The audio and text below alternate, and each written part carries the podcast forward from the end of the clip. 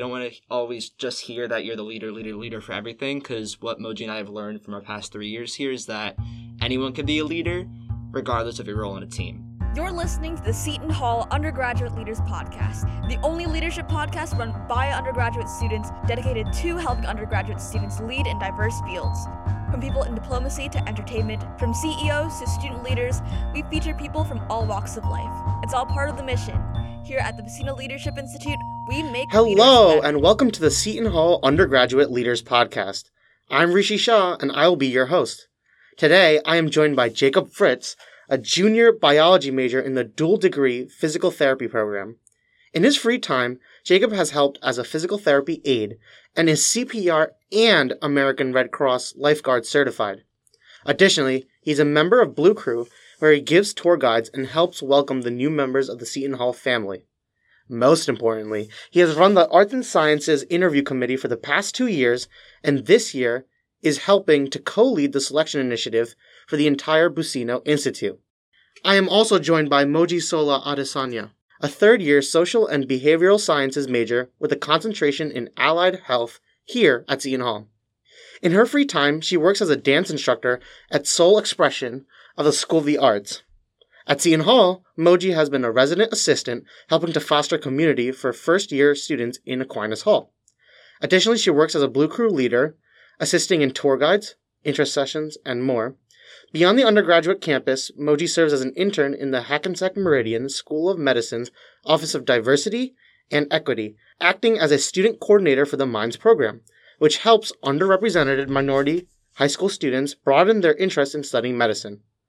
Most importantly, Moji serves as a co-chair of the selection committee in the Buccino Leadership Institute and has served in this role for the past two years. Thank you for joining me, guys. Thanks so much for having us, Rishi. Yeah, thanks for having us.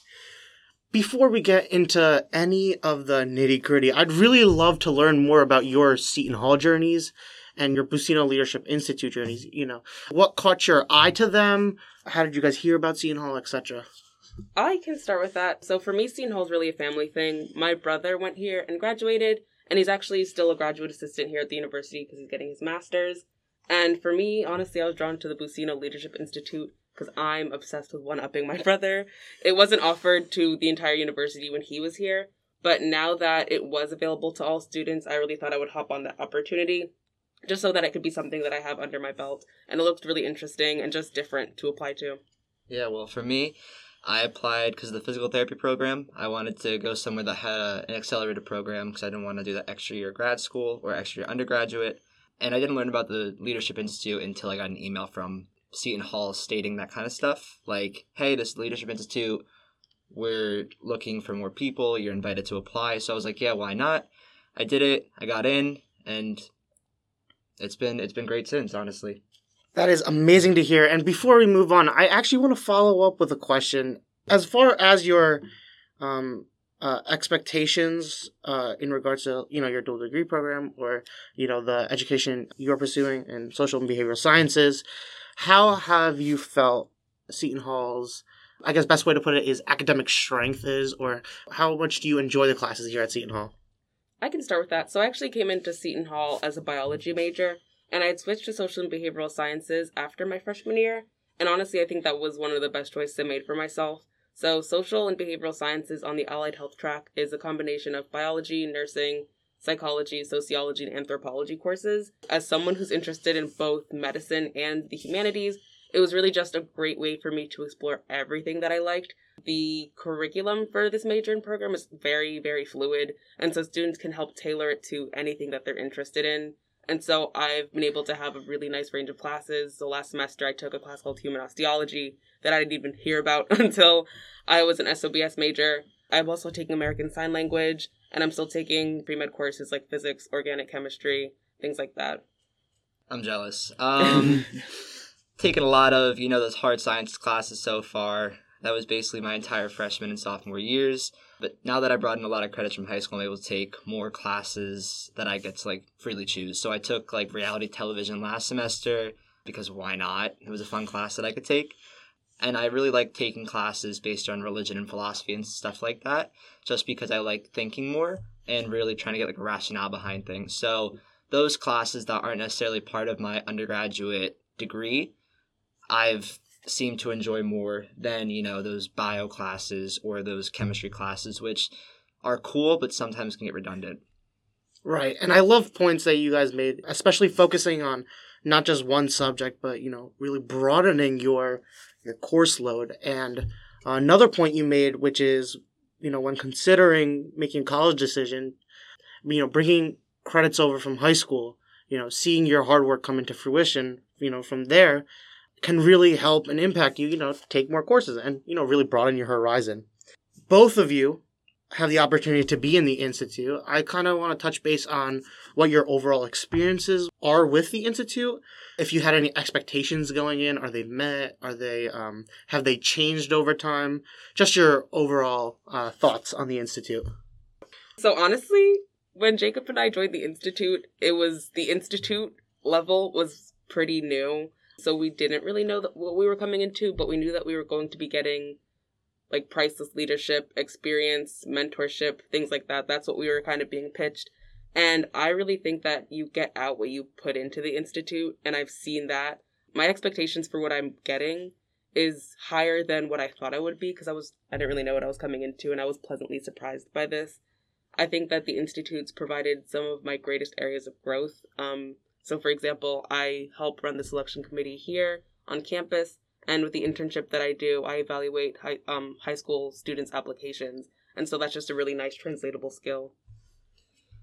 So for me, kind of similar to what Moji just said, honestly, I applied to the Institute thinking that it would be a great thing for me to get involved in, but also because I thought there was a scholarship attached to it. Uh, so I wanted some extra money to get into Seton Hall. But after I got into the program and realized, you know, you're not getting money for this, it's okay.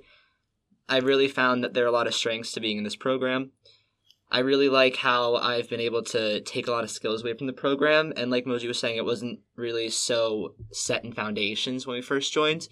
But now that we've been here for three years now and we have our first graduating class coming up this May, it's really exciting to see how each year is getting more and more defined and refined so that they're able to really pick up on the skills that we learn through Dr. Price's uh, word and also through the help of the, assist- uh, of the associate directors. Right. And Moji, just quickly follow up on what you said. You know, you get out what you put in. Could you, I guess, talk about what that means in like a literal sense? Yeah, and so I'll get into like the nitty gritty of what I mean by that because I say this to anybody that's interested in the program because it does require some additional work. You kind of know that getting into it. We knew that getting into this program, it was a zero credit class. You wouldn't be getting graded for anything that you're doing but you can still you still get a lot of value out of it even though you're not gonna leave with a grade. Um and i feel like for a lot of high caliber students not having a grade is something that's very different. But if anything it's good. The institute provides a lot of really great areas for growth and that's the thing that we focus on the most is the growth of the student as a leader and not just like getting an a in the class. I know students in the institute that don't put in as much and then they kind of complain about it saying that they're not getting anything out of it but you get out what you put in by being involved with initiatives and being involved in the program and your interdisciplinary teams, you can get really valuable skills. And even being close with your ADs is a really great way to build connections in whatever industry you're interested in. I really love that point because oftentimes when we're studying, we really are focused on our homework, the grade, impressing teachers, etc., for letter recommendations. But from the way you guys describe it, this sounds more of a investment in yourself. And you can't really put a price in that. And you can't put a grade in that. And while it may not show, it will show in your outlook and perspective on life and the way you approach things and being a complete human and, you know, investing yourself and becoming better. That's really important because from college, we're going to go in the workforce and they want humans. They don't just want you know, robots and grades, right? So I really, really love that point. Could you guys maybe talk about a specific experience that like really stands out to you? I mean, I can take that one first. One of the best things that I've gotten out of the institute is probably my uh, relationship with my mentor. Uh, shout out to Jeff Copel, love that guy. he really helped to make me a better person in a lot of ways. I was able to take away a lot from the meetings that I had with him. And while it was only for five meetings throughout the course of, I would say, seven, eight months, it was really worth it because I got to learn more about myself. I got to learn how to reestablish uh, foundations that I thought had been, you know, set in stone. I was able to alter my point of view in a lot of ways of thinking and not only change myself as a leader, which is what the whole point of it was, but also just as an individual, which I think is that I take away more from that than I would ever from just strictly being a leader. Uh, so I really thank the Leadership Institute for giving me, you know, him as a resource, and now I have him to look out to if I need anything else like the rest of my life. That's fantastic. And so for me, one experience that really stuck out to me, and I even talk about this on tour when I talk about the Institute, is my freshman year IDT. So my freshman year interdisciplinary team, our project was revamping the Institute's selection process. And funny enough, I helped revamp it. Now I'm here helping run it. And I think it's just really great how the changes that we pitched actually got implemented. So part of my IDT's plan was to have a diversity, equity, and inclusion committee in the institute, just so that students of color and students from all backgrounds can feel more included and seen, even as early as they're as early as the time that they're applying. And it was after our interdisciplinary team, a diversity, equity, and inclusion committee was established in the institute and I was one of the people that helped pitch a new selection process, and now I'm helping run that new selection process. So it's just a really great way to see how my idea as a freshman got translated into what I did my sophomore year, and now it's even being better defined in my junior year. I really love how you guys touched on different things because that really leads into my next question in that the Institute often preaches its pillars and then works on applying those pillars and then we have workshops and projects and mentors, etc. Is there any one aspect in the institute that you have come to appreciate the most or is the most important to you and why? Literally Dr. Kaiser. I love him so much. Dr. Kaiser is my favorite part about the whole institute just because he really cares about the arts and science cohort. He has a really great relationship with pretty much everyone in the cohort and he will go above and beyond to do anything to help you. So, for example, I expressed an interest to him that I was interested in going into higher education as a career. And every time I talk to him, he's like, Hey, did you talk to this person about higher ed? Because you want to do that. At open houses while I'm mingling, he'll pull me aside and he'll be like, Hey, this is my buddy. He works in higher ed. You should talk to him. You should mingle. And he's a, he's just a really phenomenal resource. My favorite thing our freshman year was our lunch and learns pre COVID. Miss it so much. But he would cater lunch from like local restaurants. He would have a guest speaker come in, and it's always going to be someone that's that can speak to the College of Arts and Sciences and the students and the careers that are in this. And it was just a really nice experience to bring us together as a cohort and grow. Yeah, my favorite things were those lunches too. I would have to say. No, I'm just kidding. I would probably say no. I know. I mean, they were really, really good. Shout out to anywhere in South Orange that catered. I would have to say that my favorite like thing that I've taken away from this is probably the relationships just overall, whether it be between me and Dr. Kaiser, who I've gotten really close to as well, me and the other peers in my cohort. Uh, like Moji and I talk outside of class too. And we both work together at Blue Crew, so it's really easy to like make those connections at work. But also between other cohorts that I would never really have gotten to know outside the classroom, because a lot of my classes focus on you know those hard sciences like I was talking about earlier, biology, chemistry, physics, and a lot of the other majors that we have represented in the institute don't have to take those classes. So I would never have interacted with them outside of that. But I've made friends in the nursing cohort, in the Diplo cohort, in the education cohorts. So it's been really, really cool to see how this institute brought us all together. Whereas if I wasn't in it or none of us were in it, then we would never really have met outside of the classroom.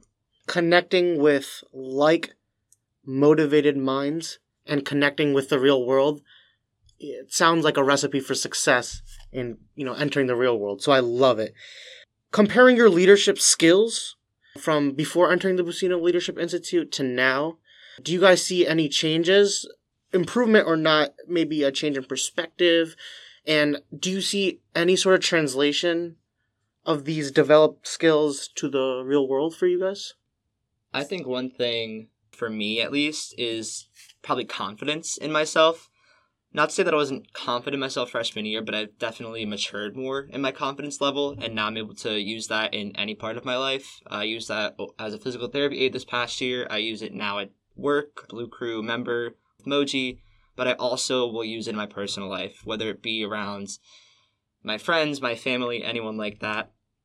I would say that I've improved in a lot of ways, and I've gained a lot of these skills only because I was ex- like exposed to all this stuff, and through what Dr. Price has taught us, and through learning about the pillars and whatnot, I've been able to really dramatically like change my way of thinking, and I think it's helped me for the better.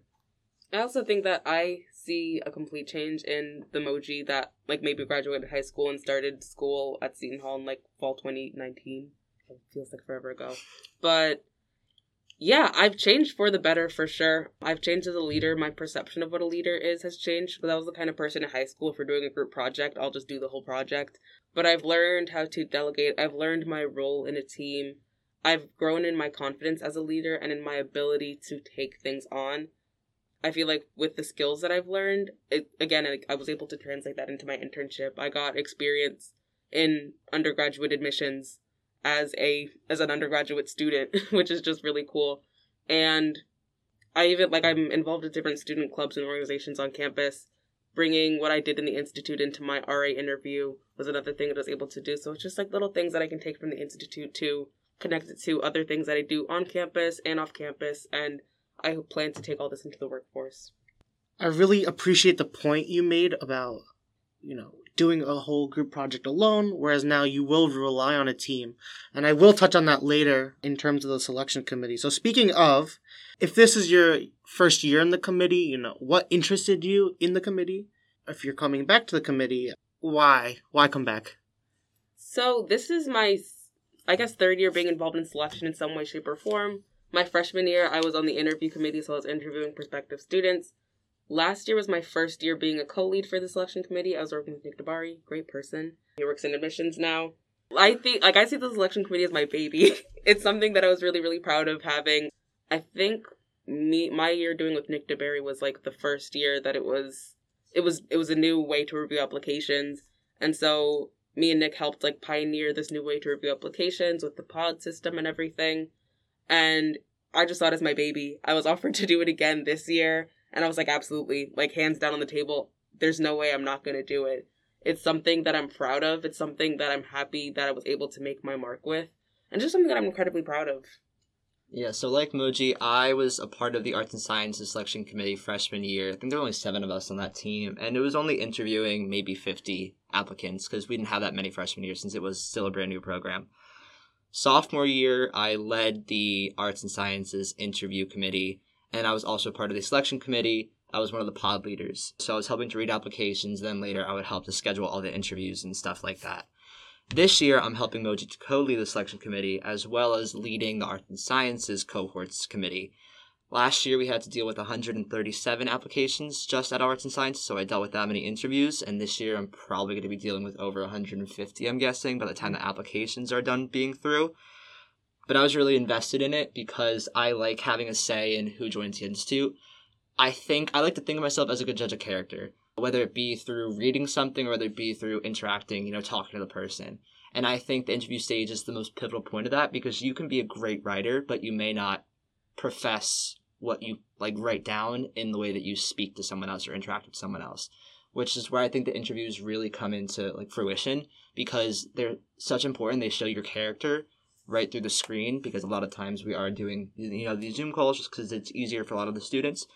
But I like being a part of the whole process because I think that the words on you know the essays that you write are also very important to proving you are as a person and i like being able to help out with that and now i see it as kind of like my stepchild you know i'm helping to uh to help it grow hopefully become better over the next couple years i really was alarmed when you guys, you know, talked about how these applicants are doubling, tripling in numbers. How do you guys handle that? Do you have people that work with you? Or if it's just the two of you, you know, how do you find that balance between, you know, your own schoolwork, your own personal growth, and all these applicants? If it was just the two of us, I probably wouldn't be in school anymore. I probably would have dropped out because it's just too much to do alone. So thankfully this year we have about 50 people in our selection committee we have 16 pods as of right now with three people each. So, again, right around that 50 number. The, basically, the pods are in charge of reading a certain number of, of applications that we send them for the week and then getting back to us by the end of the week with scores on the three essays that they have to read uh, for each applicant. And then after that, me and Moji will go and basically route, like tally up all the numbers see the point system that we have, and then send it to the cohorts who will then go to the interview stages uh, process. So for us, we're really just the numbers person. We're kind of just the grab and the go. And then it really gets down to the nitty gritty when we send it out to the individual cohorts. But thankfully, we do have a really great team, and they've really been on top of things lately. With your team, you are the leader of those teams. And oftentimes, people in new roles may find trouble with you know some aspect of managing those teams for you guys have you found any challenges in terms of maybe receiving or giving criticism to the team running meetings planning etc anything like that So I can speak to this and my experience in the selection committee last year. So last year it was a little bit much. I was also a sophomore trying to tell everybody else what to do, so I can imagine that I wouldn't have the most respect. But even outside of respect, people just get busy. People have lives outside of this, and so I learned how to just be more on top of people. And I feel like that's a skill that's going to help me with management, especially at like be- these are my peers, these are my friends, these are people that I have class with, and again, these are people that are older with than me, and I have to get back to them probably a week after I sent them their applications to review. I'm like, hey, it's been a while, still waiting on this, and I know there was one person that was just very late with getting their things back, and at at a certain point, you just have to be really honest with them and really upfront with them. At some point, I just had to take this person's applications and review them myself, just for to get things done and to get the rest of the process moving. For receiving giving criticism, I've grown from this a lot just because the program wasn't the selection process wasn't as fluid as it could have been last year because I was so new to it. But I think that this year I've gotten a lot of the kinks out of it and we have a system that's flowing so much better. I love to hear that, and I'm glad all the kinks are out. I know you guys began to touch on applicants and the quality of an applicant, so I really want to turn to that.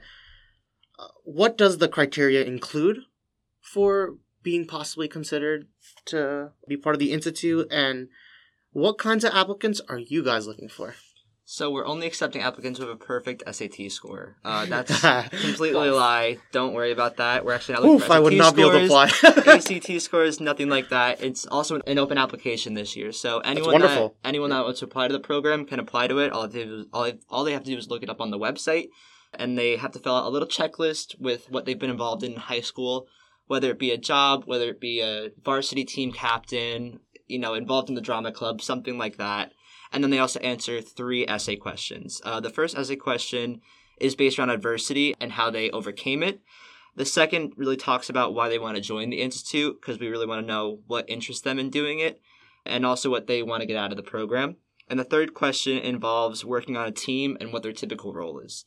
One thing about that though is we don't want to always just hear that you're the leader, leader, leader for everything because what Moji and I have learned from our past three years here is that anyone can be a leader regardless of your role in a team. You don't have to be the head honcho. You don't have to be the one calling all the shots. You can be the one in the background listening, helping out, doing your part, but contributing in other ways. So you don't always have to be that person at the tip top. You can be someone who's you know lesser down in the ranks, but also is equally as important, uh, uh, as equally important uh, to the project as anyone else. Yeah, and so our motto in the institute is we make leaders better. So a big part of what we're looking for in our applicants is students who are already leaders. And you can be a leader in any way, shape, or form. You can be the captain of your varsity team, but you can also just be a manager at your place of work. There's leadership in your everyday activities, even just babysitting your siblings. If you write about something like that in your essay, we love to see that. I love to take a holistic review, just like undergraduate admissions as a whole takes a holistic review on applicants. And so we're just looking for students who are leaders who have a desire to grow. That's what I like to highlight is the desire to grow. No one came in, no one graduated high school as a perfect person. No one came into college as a perfect person. I've been here for like three years now and I'm still not perfect. So we want to find people who are willing and wanting to grow in their leadership abilities and in their whole being. I really appreciate that point because I was just reading a quote the other day, uh, Satya Nadella from Microsoft, and he was talking about how much he speaks and how much he listens in a meeting, and he actually rated it as 70% listening and 30% actually speaking, and he's the CEO. So, as a leader, you don't always have to just lead, but you also need to listen to your team. And, you know, that goes back to like how you guys have been working with the team to, you know, make the process easier as well. To any interviewees listening out there, do you have any do's and don'ts or or what you've seen makes some of the best members of the institute from some of the better students in the institute? So, from being involved with the interview process for the past three years, there are a lot of do's and don'ts for interviewing. Number one, for don'ts, don't read off a script that you have on the side of the screen. Because a lot of these interviews, like I said, are virtual. And so it's easy to get away with that kind of stuff, you know, like it would have been for taking a test or something like that. But when we're looking at you the entire time and trying to take note of how you act and your demeanor and all that kind of stuff, it's really easy to see if you're just blatantly reading something. So have some points in your mind that you want to talk about or have some small points set aside that you can read, but don't just read from a piece of paper because that's really annoying and doesn't show that you have a lot of interest in our program or just want to have a casual conversation, which is what we want, which is what we're trying to get these interviews to be. Some do's is go in there knowing what the Buccino Leadership Institute is. We don't want to hear that I joined it because or I signed up for it because I thought it looked really cool because I saw like the word one time. You know, we want to see that you've understood what the institute's all about, that you're willing to be a part of it. We also want to see confidence in the way that you speak obviously you're talking to someone new and that's a little bit nerve wracking sometimes. I know I didn't have to interview thankfully to get into the institute because if I interviewed I probably would have cried the entire time. We want you to be able to hold a conversation but also explain yourself whether it be a question that we set out right away or just building off a topic that you've talked about previously. If you can't really explain your past leadership experiences or working with a team, then you may not be the best fit for the institute just because we want to see that you've experienced with these past problems. We also want to hear not just about your triumphs, but also about your failures because every leader, like Moji was saying, no one here is perfect. Every leader is going to have their ups and their downs. So definitely try and mention the pros and the cons of your whole experience, but also talk about how you bettered yourself after those cons or how that changed you in a positive way. Great. And you know, moving on with our own casual conversation, I wanted to do a little rapid fire, you know, on the topic of interviewees. So what I'll do is I'm going to list two qualities and I'll say this or that. And I want you guys in your, you know, gut reaction to pick the quality you guys prefer in an applicant. I always love to see this, you know, because people have different views on leadership. So it's always good to see like-mindedness or uh, difference of opinion, which is always good. The first one Reserved or outspoken? Outspoken. Outspoken. Speaker or listener? Speaker. Listener. Ooh. Ooh. Okay. You want to talk about it? okay. So in an applicant, I like to see someone who's a speaker. Just because for me, like again, I like outspoken people. So if you're outspoken, I like to see you speak. Especially in an interview, I can only do so much. Like listeners are great, but I can only do. You can only be so much of a listener when I'm trying to have a conversation with you. I like someone who can speak one of my favorite interviews that I gave last year. I think they're supposed to be like 15 minutes. We went on for like 20, 25 minutes just because we kept shooting the shots. And it was really, really nice to talk to her. And someone who can, and a good speaker exudes confidence for me. I agree with that, but I also think that it's really important to be a listener in a lot of settings. You know, like I was saying before, you don't need to be the cream, like you know, don't need to be like the like the tip top guy every single time. You can be someone who takes you know a seat and listens to what's happening so that you get a better feel of how to implement your words or actions moving forward. I know that in a team setting, I may be outspoken, you know, in like my personal life, but in a team setting, whether I'm working collaborating in an environment or at work or whatnot, I'm not the most outspoken person there because there are a lot of different personalities, there are a lot of different people with different thoughts and ideas, and I don't want to really step on anyone's toes. So I know that I'm still a good leader, even though I act more as a listener. But if you're more of a speaker, like what Moji prefers, definitely you still have a fantastic role in a team setting. Someone who is extremely proficient at following the rules, or someone who willingly goes out of the box. Willingly goes out Willingly of the box. goes out of the box. Yeah, with reason correct. to an extent. Yes. Someone who is self-aware or unapologetically themselves. Self-aware. Someone who is bluntly honest, or someone who knows how to soften the blow to properly deliver criticism. Bluntly honest. I was also going to say bluntly honest, just because I feel like I'm a very bluntly honest person, and I would like to be told straight up what I was doing right or wrong. And a leader who tries to sugarcoat it and try to deliver it in- a different way because they may be afraid of hurting someone's feelings may not get the point across to that person. And I think that could be more detrimental to a team. Yeah, same. I prefer blunt honesty, especially when it comes to critiques. because again, it's like a critique, not a criticism. So yes, you'll be bluntly honest, but you'll give me steps on how to be better. That's something, and being blunt honesty is what's helped me become the leader that I am now. So we unfortunately do not have too much more time. So I wanted to ask one last question, which could also be, you know, part of your closing remarks as well. A lot of universities have different philosophies and they offer different resources. So no matter you know who someone chooses to go pursue their next four years of education there is a lot of opportunity everywhere if you could talk to the people out there or talk to your old self on why seton hall or why the buccino leadership institute what would you say I love Seton Hall because Seton Hall Loves me back. That's from an admissions promo that we hear on loop every day. But regardless of that, I love Seton. Like I like Seton Hall. I actually like it more than I thought I did coming into it. I mostly just came to Seton Hall because I was like, oh, my brother went here. He had a good time. It's great. But like I said about the institute, and this goes for any school that you go to, you get what you put into it. I managed to put my whole foot into Seton Hall, and I'm getting a lot out of it. And so I would tell younger me, you're gonna shine wherever you go. Just put everything into it. And I would tell senior year high school Moji, you're making the right choice by applying to Seton Hall, by applying to the Leadership Institute. And I would tell her to really reap all the benefits you can everywhere you go. That's some really good advice that one faculty member gave me was to exhaust your resources anywhere you go. And luckily I've been able to make the most of my resources here. Yeah, no, absolutely. I would say to take advantage of whatever the university offers as well.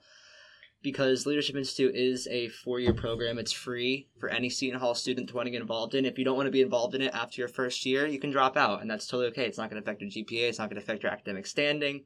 We're not going to look at you in a different way. You can't do it because of work or personal reasons, again, totally fine. But if you want to get involved in it, it's really hard to get involved after your first year here. We do have some sophomore applicants, but it's really hard to get involved as a junior senior if almost impossible for most people so i would say to my freshman year self good job on you know applying take advantage of it a little bit more if you want to even starting freshman year we have a lot of different initiatives involved with the leadership institute as for seton hall it's a fantastic school i mean i'm probably biased in saying this because i am a tour guide and you know we have to love seton hall in order to be tour guides but it's a great school with a lot of opportunities it may be a small campus but we have a really big heart and we have really big resources here and it's also super close to New York City. That's a shameless plug, but I go there twice a month. So go, very should. affordable, very fun, and Seton Hall overall just a fantastic school, and I'm very very happy with my choice.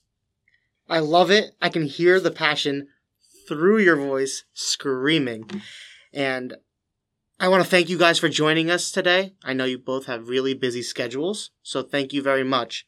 And until the next episode of the Seton Hall Undergraduate Leaders Podcast, this is Rishi Shah signing off. On behalf of everyone at the Buccino Leadership Institute, I'd like to thank the podcast team, 89.5 FM WSOU for allowing us to use their facilities, and you for listening. Follow us online at www.shu.edu backslash leadership, on Instagram at Buccino Leaders, and on Twitter at SHU Leadership. At Seton Hall, we make leaders better.